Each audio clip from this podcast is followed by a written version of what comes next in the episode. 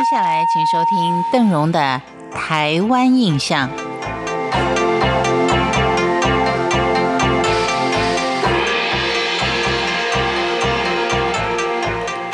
在今天的节目当中，为您介绍另外一个在中原普渡也是相当重要的祭祀活动，这就是新浦千金神珠祭义民的祭祀活动。其实邓荣先要说明的，就是说邓荣所找到的资料呢，都是早期的民俗学家研究当时或是早年的一些民俗活动，因此听起来会比较热闹，仪式比较繁复。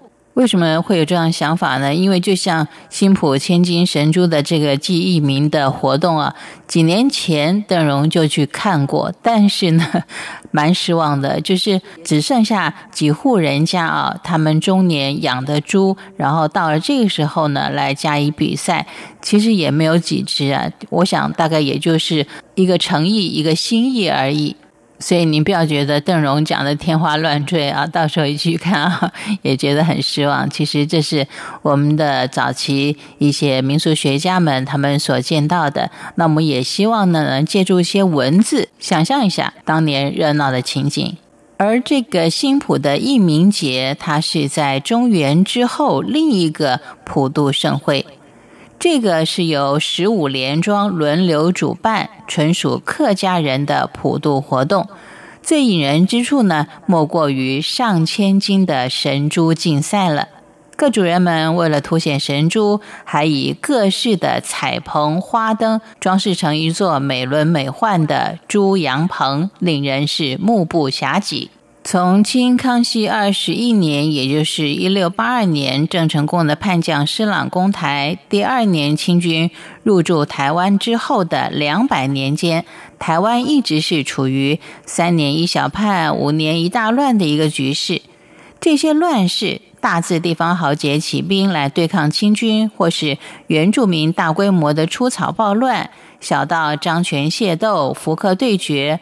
而这些暴动所发生的原因呢，大多都是争夺土地，尤其是历次的复刻械斗，全都是为了争生存、争土地而爆发的。在早年客家社会普遍存在的义民庙，就是为了要收容复刻械斗当中死难人士的骨骸而设的。客家人来台湾比父老人要稍晚一点，而且人是比较孤单，而因为人单势孤。为了要求在世界中能够谋生，往往都得低声下气、忍气吞声的摩擦，也就在所难免。稍稍的不小心械斗，就成了彼此解决纷争最自然的一个办法。坐落在新浦镇方寮里的义民庙。它的由来包含着三次历史事件，一个是发生在清康熙六十年（一七二一年）五月的朱一贵事件。